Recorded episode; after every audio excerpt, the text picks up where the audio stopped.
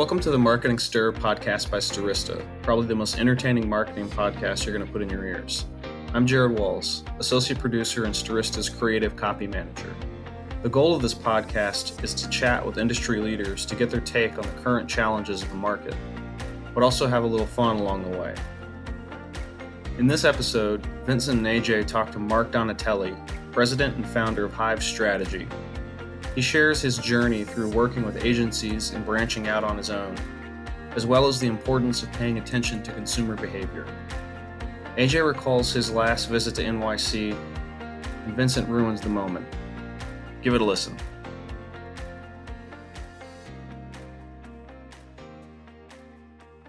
Ladies and gentlemen, we are back. Another episode of the Marketing Stir brought to you by Stirista. Ladies and gentlemen, Stirista, identity marketing company, our own databases, marketing services, email marketing, omni-channel, just launched our new Adster product, which is our own DSP. Enough about that. More about me, your host, Vincent Pietrafesa, the Vice President of B2B products here at Stirista. Reach out to me you know, if you have a question about the marketing stir, you have a question about Stirista, Vincent at stirista.com. I did not put my last name in there because it's too long. You would forget it anyway. So just Vincent at stirista.com. My co host with me, as always, my fearless leader, Mr. Ajay Gupta. What's going on, Ajay? Hey, Vincent. I'm reminded of your. Uh comedy alter ego Vincent James. A lot easier to say.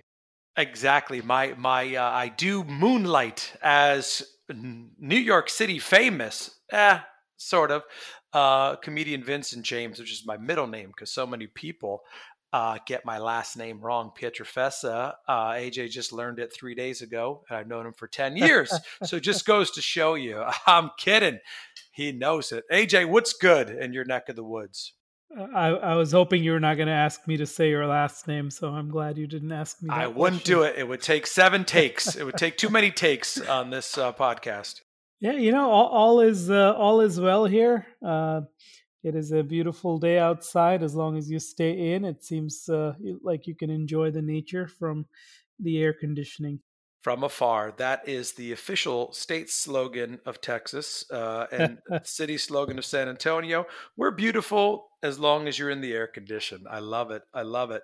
Ajay, we got another great one. I love what we're doing here at the Marketing Stir. We are just, you know, talking to people in the industry, tremendous insight, people we've never met before, but also people that we know and people that we uh, we love here on the Marketing Stir.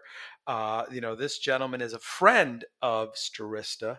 When I think data, I think of this guy because he's been in so many aspects of the data business, and I'm so happy we have him here today.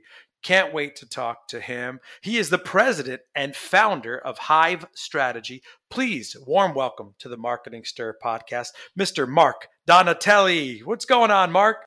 Hey, Vincent. How are you? Doing great. Hey, hey Ajay. Hey, Mark. It's been a little while, but uh, I still remember one of my last drinks in New York fondly. Cheers. well, yeah, and uh, that was, uh, you know, what was the date? Where that do you remember that time when you guys were last meeting? Now, now you just ruined the mood, Vincent, asking specific questions like that. Well, I am uh, one of the great hosts of the marketing po- marketing stir podcast, so we we we dive into the details. Data uh, is all about details. So, um, I, am a sales guy at heart, so we deal generally with facts uh, loosely. you know, yeah, must have been a special drink if you don't remember it, AJ. That's what I'm just saying. It's uh, too many, perhaps too many. Or yes, that's exactly right. There were too many of them ah, oh, the uh, you know, it just brings back the great, uh, great, good old days of meeting in person and drinking beers.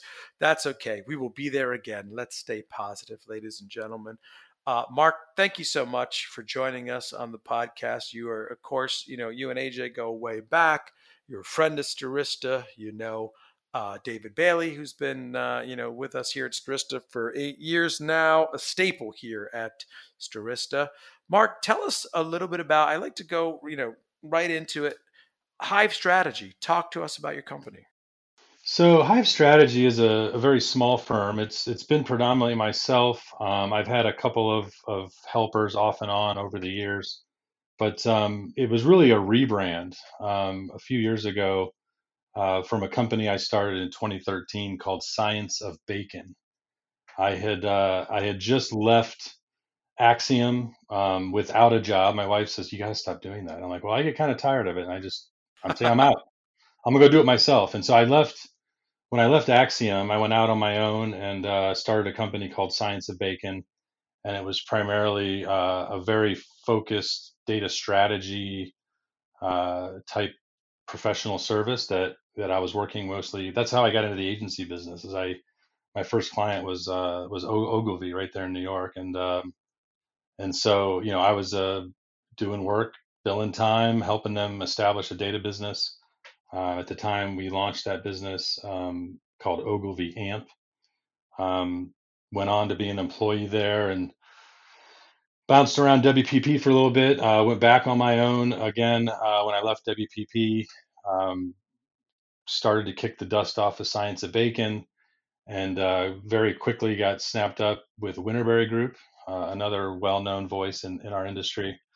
And um, and after I left Winterberry Group, um, at that point I decided I was going to go back on my own again, see a pattern. Um, and mm-hmm. and then uh, at that point, I you know the science of bacon at the time when I you know I was selling to creative agencies, and so obviously having some some creativity and some sort of function and some sort of you know the whole idea. There's a whole logic, a whole industry around naming. And science of bacon for me was a couple of things. One, I mean, data science was like this is right when they were naming data scientists as being the sexiest new job. This was back like 20, 2013 is when I I did that, and um, and it was one of those where it's like I need to have something memorable and catchy, but there also needed to be some deep, deeper meaning. And so I really felt that um, you know Sir Francis Bacon, right, the the scientific method, right, collect collect data, observe, collect data, observe, you know, and continue to test and learn. You know, this idea of of incremental improvement to solve problems was kind of my theme and um, and had a good run. Uh, ultimately, uh, I've relaunched Hive Strategy um, in the sense that uh, my time came to an end at I- IPG uh, through the COVID uh, impact, and uh, and I've you know so far this year since since leaving IPG, I've been managed to grab a couple clients and doing some great work, and and yeah, so right now I'm I'm in growth mode. I'm kind of in you know trying to see how much I can handle before I need to start bringing on more more experts. No, I love that, and uh, and also, you know, I, I love the concept science of bacon. Is it also because you're just a huge fan of the savory snack as well? I and I love bacon. I actually had one, one of my slides, one of the early slides I had was it talked about the scientific method, right? And then the last bullet was, you know, and we love bacon. And I actually found some stock photography that was a heart shape made out of two bacon strips, like crispy bacon strips. Yeah. I had these awesome. be- beautiful, glistening bacon strips, like on a black slide. It was amazing. That is awesome. And so that's Mark how you kind of, you know, formulated Hive strategy. Talk to me, take me back a little bit further, right? We always love to ask this question how how people get into this business, right? You know, as far as, you know, data science wasn't around, right? Uh, a lot of direct marketing certainly wasn't around when I uh, you know, went to college. Digital marketing certainly wasn't how'd you fall into this? Because you have an interesting background. You're you're a military man. I, I am, I am, and and that, that's actually where the story starts. You know, I think that, um, you know, I was in in school, I was good in math and whatever, but I was a bit of a wild card, so to speak. You know, I was an athlete and a quote unquote cool kid or whatever, but I did did well in school, but I really didn't like it. Um, I'd planned on being a math major. I was accepted into a, a few universities as a math major, but ultimately, this was right around when we invaded Iraq in 1991, uh, first Gulf War. Um, and I, being 18 years of age, of sound mind and body at, at that point in my last year of high school, I went down after school with some buddies and joined the army.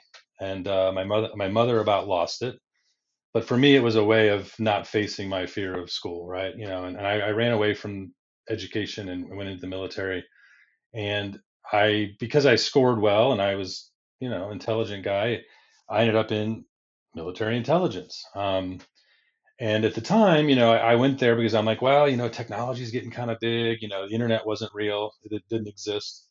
I'm like, well, something like technology oriented sounds cool, and I'm going to get some some skills for when I leave the army. You know, I was thinking ahead at least to that level. Um, and I spent I spent almost seven years in the army. Uh, had been through probably 25 countries or so doing some very interesting work in the intelligence community. Um, a lot of it was very technology oriented, again, pre internet, thinking about the, the types of intelligence that were being gathered from spies, from people telling you things, from, from intercepts of communications, from satellite imagery, from, you know, there's all kinds of sources of intelligence that the military was using, that was they were using and so I managed all of those systems, all of those technology systems that were used to kind of store, manage, translate, prepare the data for use by the intelligence analysts. By you know, so at the time though, I left the military after that, and um, and and I went into IT. I, I thought I said, well, I'm an IT guy now. You know, I had the certifications. I'd been through a lot of training. Um, very easily worked my way into technology roles and ultimately into like technology leadership roles. Um, and and it all then changed again when I met my wife and got married and we she finished graduate school and we moved from from the Cleveland Akron area of Ohio we moved down to Florida and uh, I was in consulting at the time I was traveling all over the place and I was very rarely at home and she says, "Hey, you know, if, if we're going to have children, you kind of need to be here. Like uh, that helps." Uh, and so, so I went and applied for a job, and Ajay is probably going to laugh out loud. I, I, applied for a job at a local company down there called Accudata. Accudata had a see, Accudata yeah. had Accudata had an IT position open, and I'm thinking, wow, this how hard can this be? It's like a marketing company, right? We're not. It's not. It's not a factory or a warehouse or something where there's physical danger and things happening, but it's like it's marketing, right? No big deal. So this is where I fell into marketing. I, I went into the interviews for the IT job. They asked me to come back the next day. I'm like, this is great news, man. I go in and it's a whole new set of interviewers. And everybody there was all from the sales organization. And they started asking me really interesting questions, at least that I questions that I thought were interesting. Um, and it at that point I had this epiphany that I'm like, wait a minute, this is a marketing company and they use data to do marketing and they use the word intelligence and they use the word segmentation and clusters and you know they're using all these terms that that I've heard before. Uh, and so ultimately, I found it very simple to take some of the abstract of the military, right? Targeting, direction finding, listening, abstracting, uh, translating, like these things that the military intelligence machine does, and I figured out that wait a minute, technology, data, wait a minute, this is all, this is I know how to do this, and I was wildly successful, at least in my book. I was very successful selling mailing lists, uh, selling segmentation and modeling and custom analytics, and it became very natural to me to have these conversations with people uh, about those types of topics, and so I that's how I fell into the business. And I think right around that time, this was probably 2007, 2008. Like this is right around when I think I met Ajay, somewhere in that window, maybe a little bit after that. But I think it was at a DMA conference, probably in uh, probably in Las Vegas or San Diego, are the two that come to mind. Um, trying to pinpoint where Ajay and I first met, and he's walking the floor, hawking his wares from the booth. Um, I think that's how it all started. Orange shirt, right? Yep. Oh, yeah. completely orange. yeah, I think it was the uh, 2008 Vegas DMA. I'm not a I'm not a big Vegas guy, as Vincent will tell you. But all right, that's a lie. That's a lie. That is a lie. He's actually he's podcasting live from Vegas right now. I'm kidding. yeah, I actually forgot, Mark, that you were uh, both in the army and Accudata. Actually, I don't know if I ever knew you were in the army your uh, uh, uh, your list of accomplishments is uh, so great on LinkedIn that I, uh, I have never scrolled scrolled all the way down till today, and it's actually there. So yeah, so I, I started out in the intelligence community, and, and by and large, what we're trying to do today. I mean, right now the big topic is identity, right? Well, guess what? If you're going to drop a bomb on somebody, you better make sure it's the right person. You know what I'm saying? Like, I think there's this idea of positive identity and how marketing and military tactics, how technology underpins it, how data makes it go, how people have to make decisions based on the data, have to see trends and make strong assumptions. Like, I think all those things to me are all in me now. You know what I mean? And I think that's what's enabled me to kind of move from you know flip flops and shorts and a t-shirt with a headset on selling 500 names to a pool cleaner who wants more more pools to clean right i mean selling mailing lists back in the day i mean 500 bucks a pop it was it was you had to sell a lot of mailing lists to make any money you know what i'm saying? So i've been down that road and, and i kind of took away from it a lot of great lessons. Accudata is still doing well today out there. Um, perhaps a competitor of Stirista at some level, but I think that they're they're doing quite well still. Yeah, I think what's uh, amazing about AccuData is how many uh, small transactional orders their sales team does. It's a it's a pretty uh, well technology uh, sales machine. Well, and that's ultimately we you know if you know the AccuData backstory, they got sold and separated a couple different times, and and the platform was really the the secret sauce there. And and Acxiom acquired a part of that business at one point in time before they're in their current form. Acxiom acquired one of the platforms, one of the platform businesses. Um, I was later recruited to go be the product manager of that platform, of that SaaS platform that was doing all the all the list fulfillment and data extracts for Axiom as a whole, plus a number of other big data compilers and a lot of list managers, um, service bureaus. We were doing a lot of of things that um, you know a lot of things that today you know seem like they're new whiz bang things but they're still based on principles of organizing the data democratizing it in a way that enables a non someone who can't write a sql statement right? And enabling a business user who has the institutional and and and the knowledge that they have about the market that they're trying to reach and the customer to be able to go in.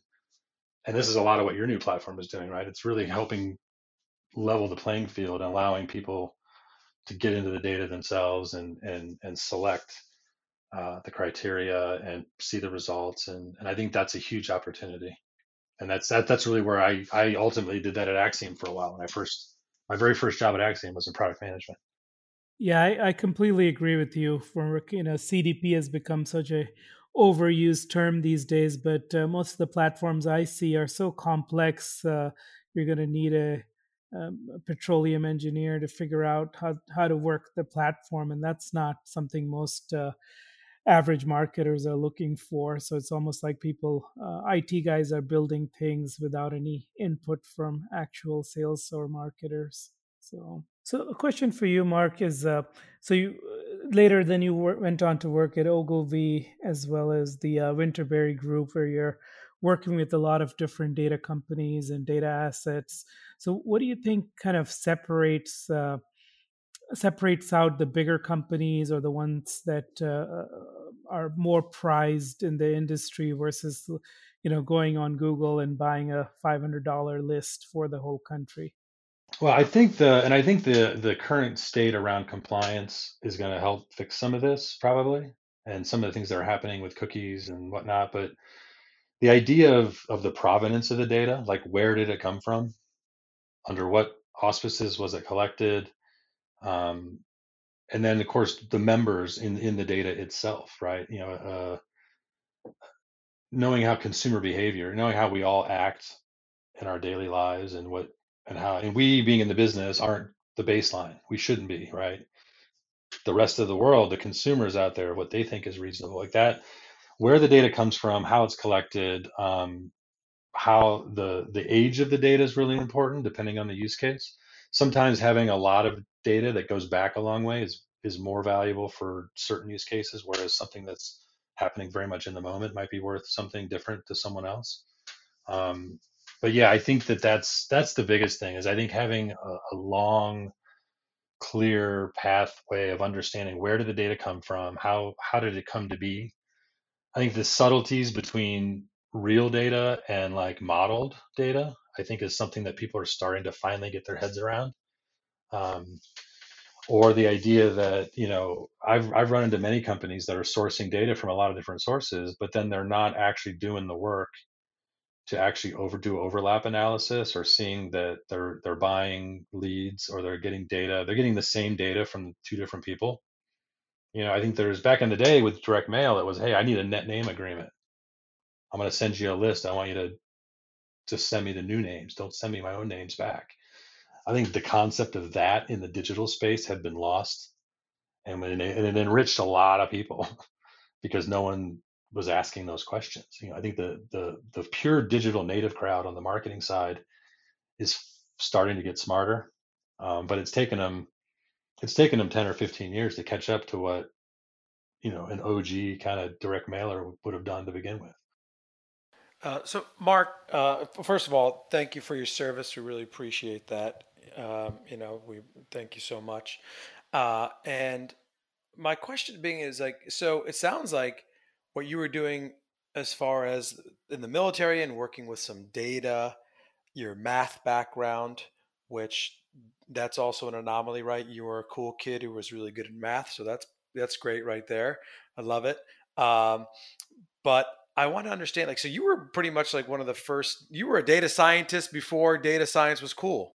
Yeah, I don't know if I'd go that far, but I think that I think that um, I think that thinking about data, I often remark that I, you know, I think in rows and columns. It's just how I, it's how my brain works, right? I'm very visual, and so when I start thinking about data, I immediately want to start to disaggregate, separate, parse, whatever the word you want to use. I immediately want to start taking it apart and say, okay, we can just not, we can ignore this stuff, but these are the three things that we got to think about. Or like, I just, that's just how I'm, I'm, I'm one of those sorters. Like I, I like to sort sort and separate. You know, I think that's the the way my brain works. And so yeah, I've seen I've seen data of all kinds, um, but yeah, it's really been it's really been interesting to see how different industries value data or how they discount it, um, and how they put it to use or or ways that they they refuse to put it to use. You know, I think it's interesting of how uh, I mean things like master data management have been around forever, right? Um, but I think a lot of people are, you need to take them, if you're going to have a database of customers or you're going to have a prospect database, right, or something, you're going to have a list of targets, your audiences, whatever. The idea that you need to keep that data organized and clean and you need to have it, you almost have to abstract it in a way that makes sense, which means if, if you have date of birth on a on a portion of your database, but you only have month and year on another, and you only you, you got to think about common denominators of how you know how do you present the data in a consumable way based on your audience. Um, so yeah, all the data transformation, standardization, like all that's very interesting to me. It's not my I believe really strongly in it because it's required. Um, only because I, I want it to be clean so that when I try to build some automation or some consumable product you know i want the data to be organized and, and to be there shouldn't be mistakes uh, misspellings. I mean all kinds of things happen with data. It's just awful. It's amazing.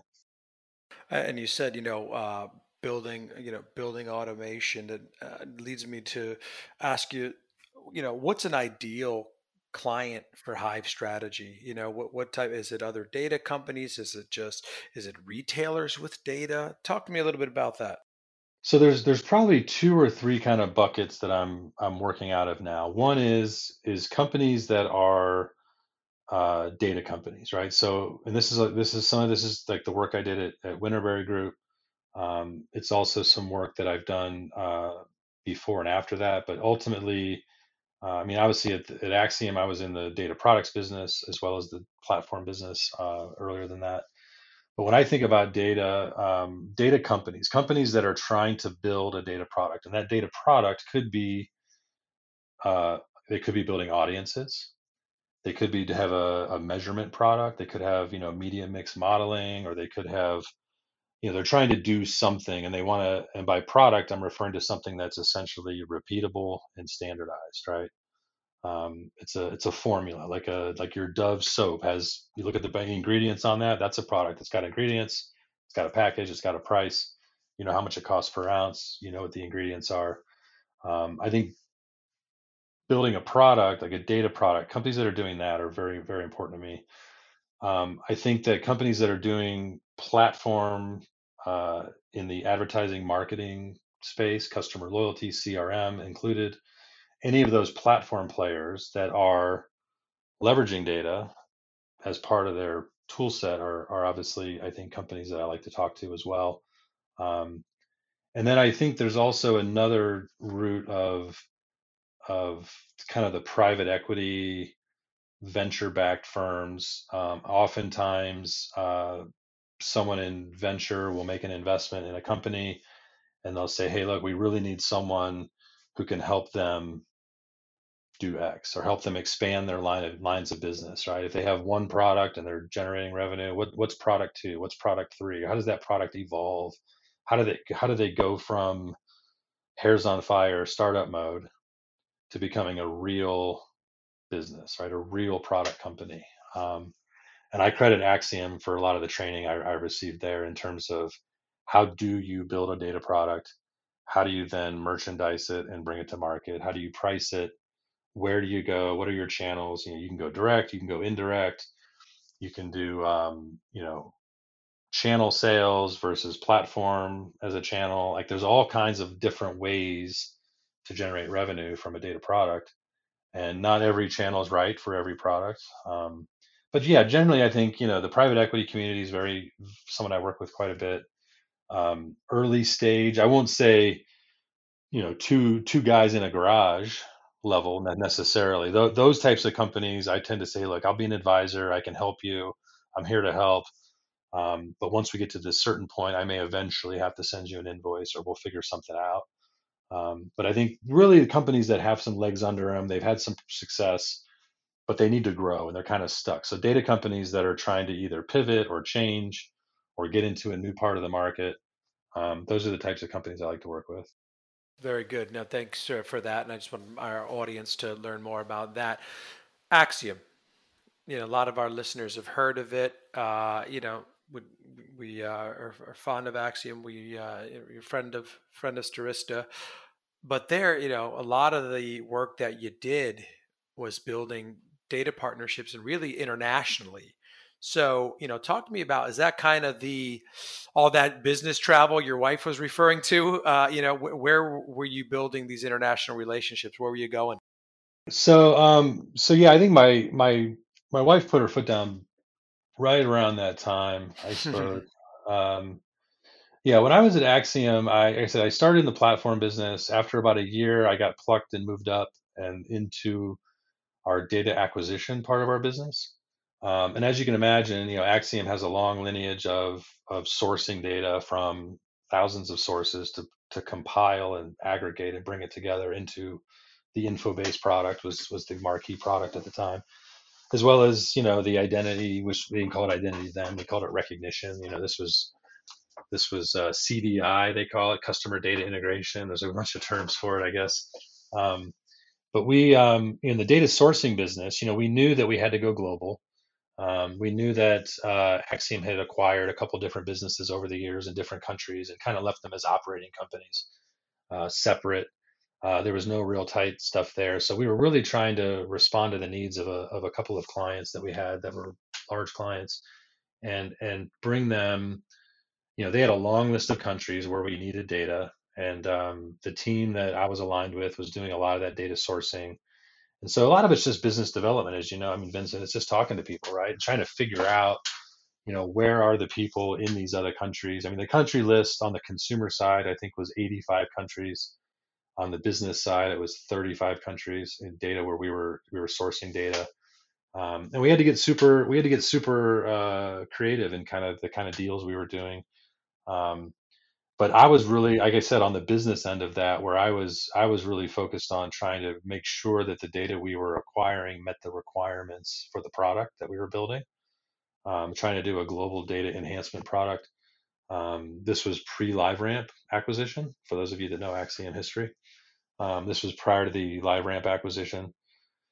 Um, during the LiveRamp acquisition, the first time, um, you know, obviously the leadership team changed some some things were going on some focuses uh, shifted uh, at Acxiom, and I, you know, wasn't mission accomplished, but it was hey, things were kind of all right on the international data business side. So I moved uh, into a consulting role, and I spent the last year there working in a number of countries. But I mean, predominantly while I was at Acxiom, I spent most of my time in.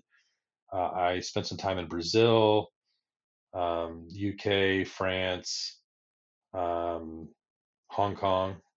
Those were probably my my primary stops uh, in that the time I was sourcing data and and part of that sourcing data is not even so much going and getting someone to sell you their data, but it's working. You know, we were working with financial some institutions, whether financial and some others, and saying, hey, look, we have we were doing monetization consulting. Like now, the word monetization is everywhere, right? But you know, I ran a data consulting, a data monetization practice where we were essentially, I was uh, representing Acxiom and assessing a company's data to say, can we use this as an ingredient in our data products? Yes or no? If we can, what does that look like? What is the what does the demand look like? What does the future forecast for sales look like? How would we price it? How would we use the data? And so, you know, so it really I learned a I've learned everything I've every day I learned something new, of course. I think that's that's a given, but I learned a great deal at Acxiom in a very short period of time about how can you, you know, what data is valuable, how does it need to be compiled and configured in order to to for the end user to get value out of it. And that's something I really took away from there. I've since traveled. You mentioned travel. I, I just passed my 50th country recently. Um, wow. So I'm I'm I started in the military traveling a lot and I haven't stopped. So yeah, I've been on the road for this lockdown's been really interesting because I, you know, travel's been a big part of my life and, and I haven't been able to do that since I left New York on, uh, I think March 4th or March 5th is when I flew out of LaGuardia and I haven't been back. Wow, cool. Well, Acxiom is a great partner for Stirista, especially with our uh, mutual friend Chad becoming the CEO. We're expanding what we're doing with Acxiom still very proud and excited uh, that they're making progress and that Chad Chad's there. I mean, Chad's ultimately how I I came to work at IPG um, last year, just you know prior to him taking over as the CEO uh, at Acxiom. Um, so yeah, the the uh, network is strong. Um, and for people listening, if you don't know, the Acxiom's actually looking for a GM of data and identity right now. They've posted that recently on LinkedIn. So if you know any high high end executives that that do that, uh, send them Acxiom's way. All right, now you're giving my co-host some ideas. That's it, right? Yeah, no data. I was, uh, you know, data uh, and math, all that. The, uh, uh, I enjoy partnerships and selling data, not the. so, kind of one more question on the holding companies. Do you see the trend continuing where more and more agencies, large agencies, end up buying data companies, as we saw with Acxiom and Epsilon? Yeah, I do. I do. I think there's going to be um, there's going to be some consolidation, and I, I, mean consolidation is the wrong word, but I think it's really more of a convergence, right? Um, last year, a couple years ago, there was a lot of talk about the management consultancies making inroads into the agency's turf, right? Um, given where media spend is, given where the you know the big giants out there on uh, the Googles, the Facebooks, the Amazons, uh, you know these types of players that are in this space, the agencies are going to have to continue to acquire, I think, you know, technology and data assets that make sense for them.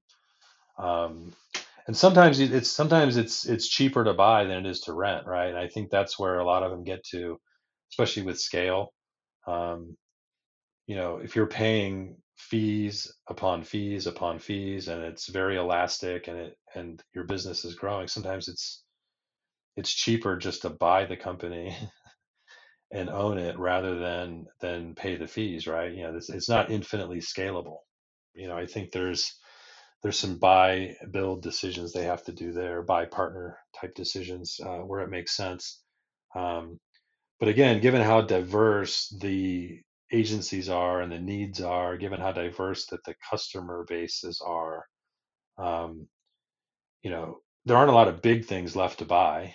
First of all, um, but I think you're, you know, you there's going to be another wave, right? I think that the next group of companies that are going to get big would also be targets at some level for the holding companies to, if there's some unique differentiator, whether it be in the type of data, the type of tech, or maybe the industry concentration of clients. Um, you know, if there's specific tools that an agency sees a bunch of their clients using with success uh, in a given industry, and there's a key partner in that industry, and if if that's the industry they want to be in, if it's spirits, if it's retail, if it's whatever it is, I think you know, yeah, I think there's still going to be there's still going to be some M and A uh, from the holding company side into interesting ad tech uh, and data and martech type plays.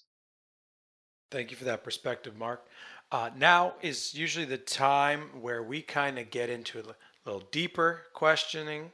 Uh, you know, the, sort of the future. We get into some personal, right? So, looking back on your career thus far, you know, can you share with us some of the most valuable tidbits that you've learned during your career?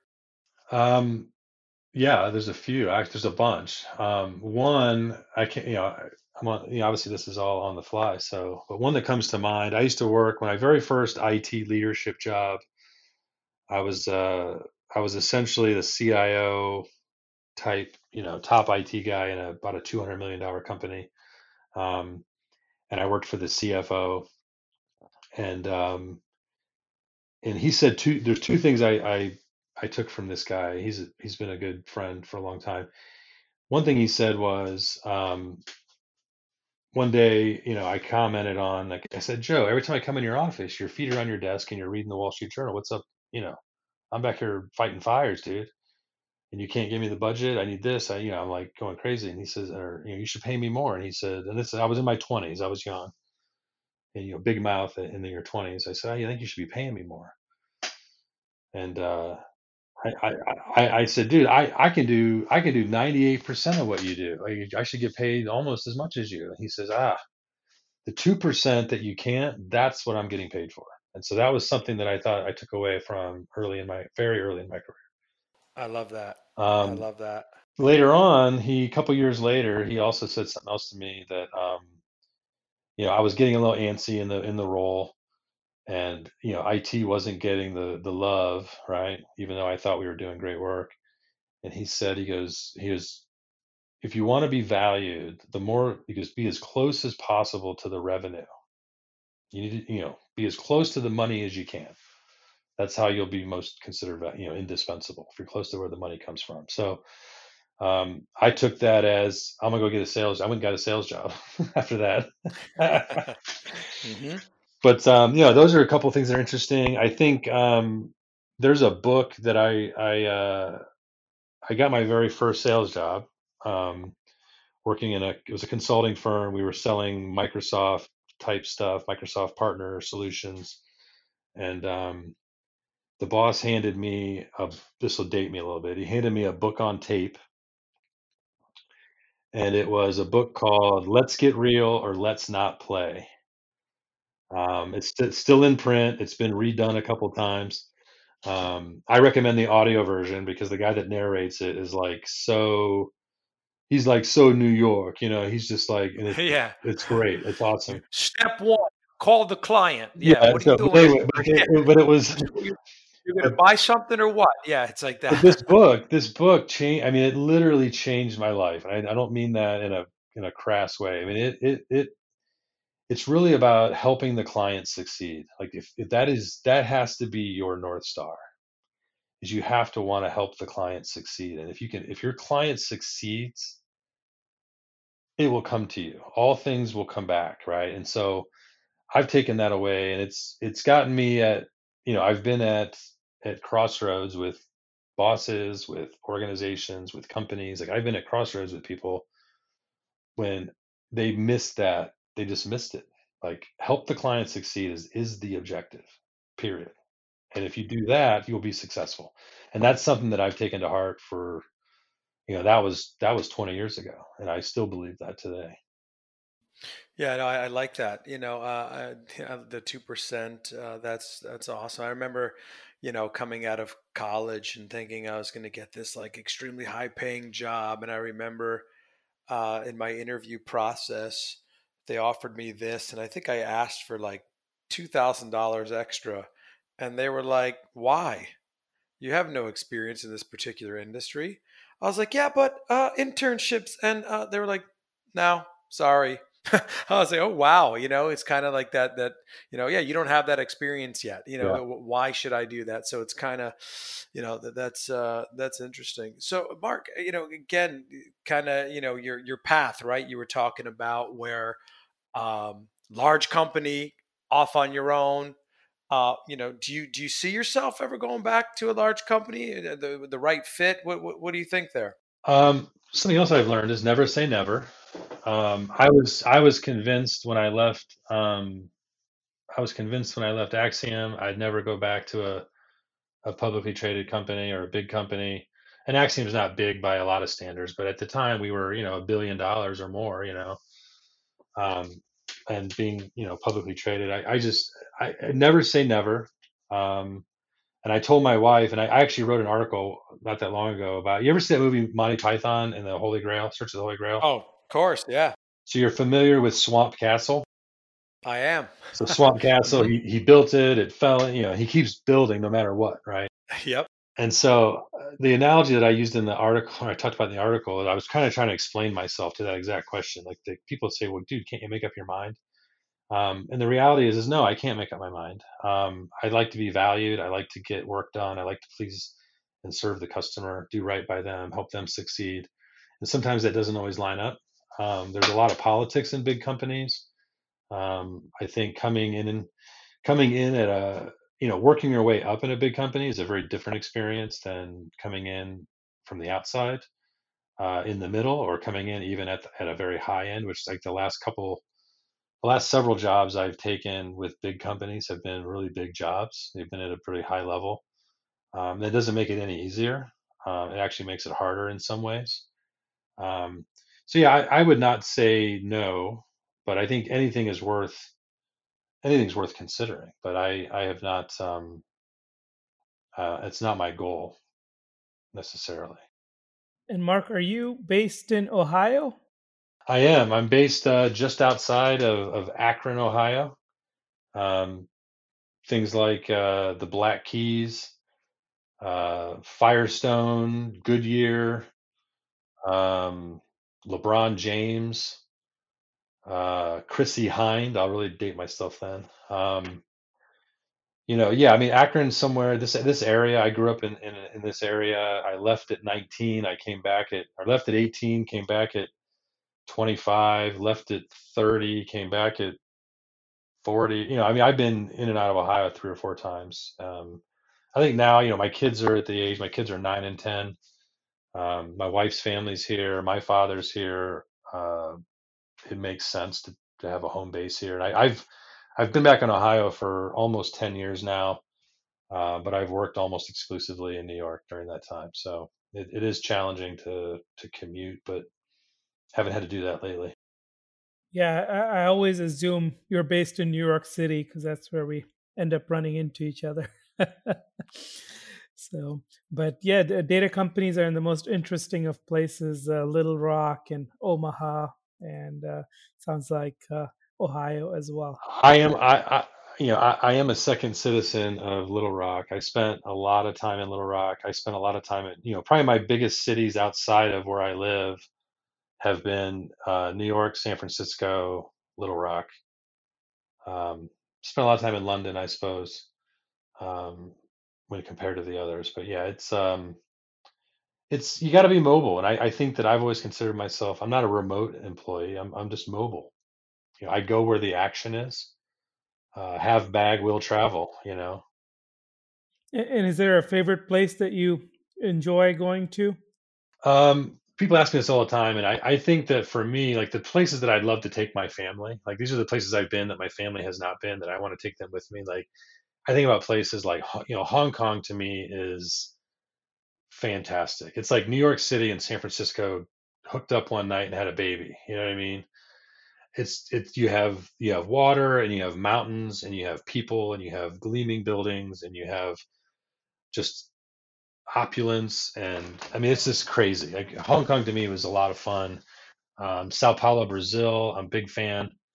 Um, this last summer, I actually took my family. We went, we spent some time in London, Paris, and then went on to Greece. Um, and I, London and Paris are favorites. Just as, as trite as that sounds, they're just they're just fun places to be.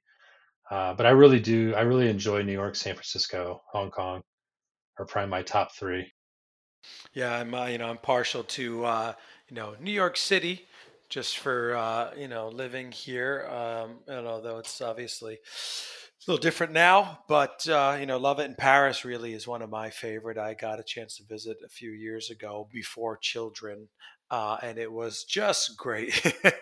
um, now, Mark, we're wrapping up the podcast here, but we always ask this question on our podcast: What's a message that you, uh, you know, respond to when someone sends you on LinkedIn uh, a request? Interesting. I've, I've heard you ask other people this question. Mm-hmm. Um, you given, knew it was coming. given that I'm a small business owner, um, I generally look at all of them right? As many as there might be on a given day. I go in and look at all of them um, just because I'm thirsty, I'm hungry, I want to do work, right? I want new customers. But um, I found that if I get unsolicited messages from people that I'm not connected to, I generally don't weight those very well at all. I mean, really, an introduction, you know, to come by way of introduction is great. Um, you know, it's a tactic endorsement, if you will if it's somebody, you know, I mean, I have, I don't know, 5,000 connections or something on LinkedIn or some big number, like getting, getting people, like people that I'm connected to 100%. If you're connected to me on LinkedIn and you send me a note, I'm going to, I'm going to respond no matter what. Um, but yeah, as far as the topic of how I look, I mean, for me, it's usually around, you know, opportunities, new products. Like if someone's trying to grow their business, if someone, you know, if that's the line of, of things, it's usually not someone trying to help me. Um, I generally don't respond well to that stuff, you know, in general. Um, I'm, I'm a little hard headed. Um, but yeah, I don't know. I'm, I'm, I'm a really small business. And so, you know, for me, I, there's, you know, I don't, I don't invest a lot in a lot of overhead type stuff.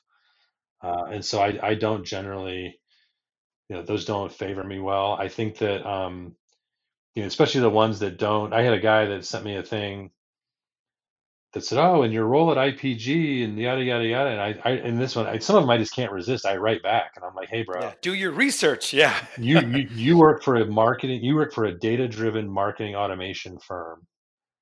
You really should check on your data, dude. Like, and I kind of put some little laughy faces in there, you know.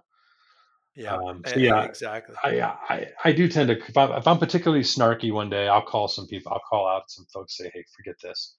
But a lot of them are just, it's very, it's awful. I think that the LinkedIn, like Sales Navigator, I recently moved over to that from like what I had before. You know, it's just putting guns in, in the hands of children. You know, there's just a lot of bad messaging going around on LinkedIn and, and email marketing has gotten better, but it's still prospect emailing is a bit tough, you know, in general. Yeah, no, it's it's really like you know I think yeah know your audience, be genuine, uh, you know try to solve a problem for for yeah. them. Uh, yeah, I'm the same way. But this has been great, Mark. You know that that's our uh, that's our time. It's it's certainly flown by. Uh, it was nice, you know, connecting with you and meeting you uh, on this level. I, you know, I know you knew Ajay and David, so it's been a pleasure for us. Uh, ladies and gentlemen, that's been the Marketing Stir. He's Mark Donatelli, the president and founder of Hive Strategy. I'm Vincent. He's Ajay. Thank you for joining us, and we will talk soon. Have a great day. Thanks for listening to the Marketing Stir podcast by Stirista. Please like, rate, and subscribe. If you're interested in being a guest on the podcast, email us at info at themarketingstir.com. And thanks for listening.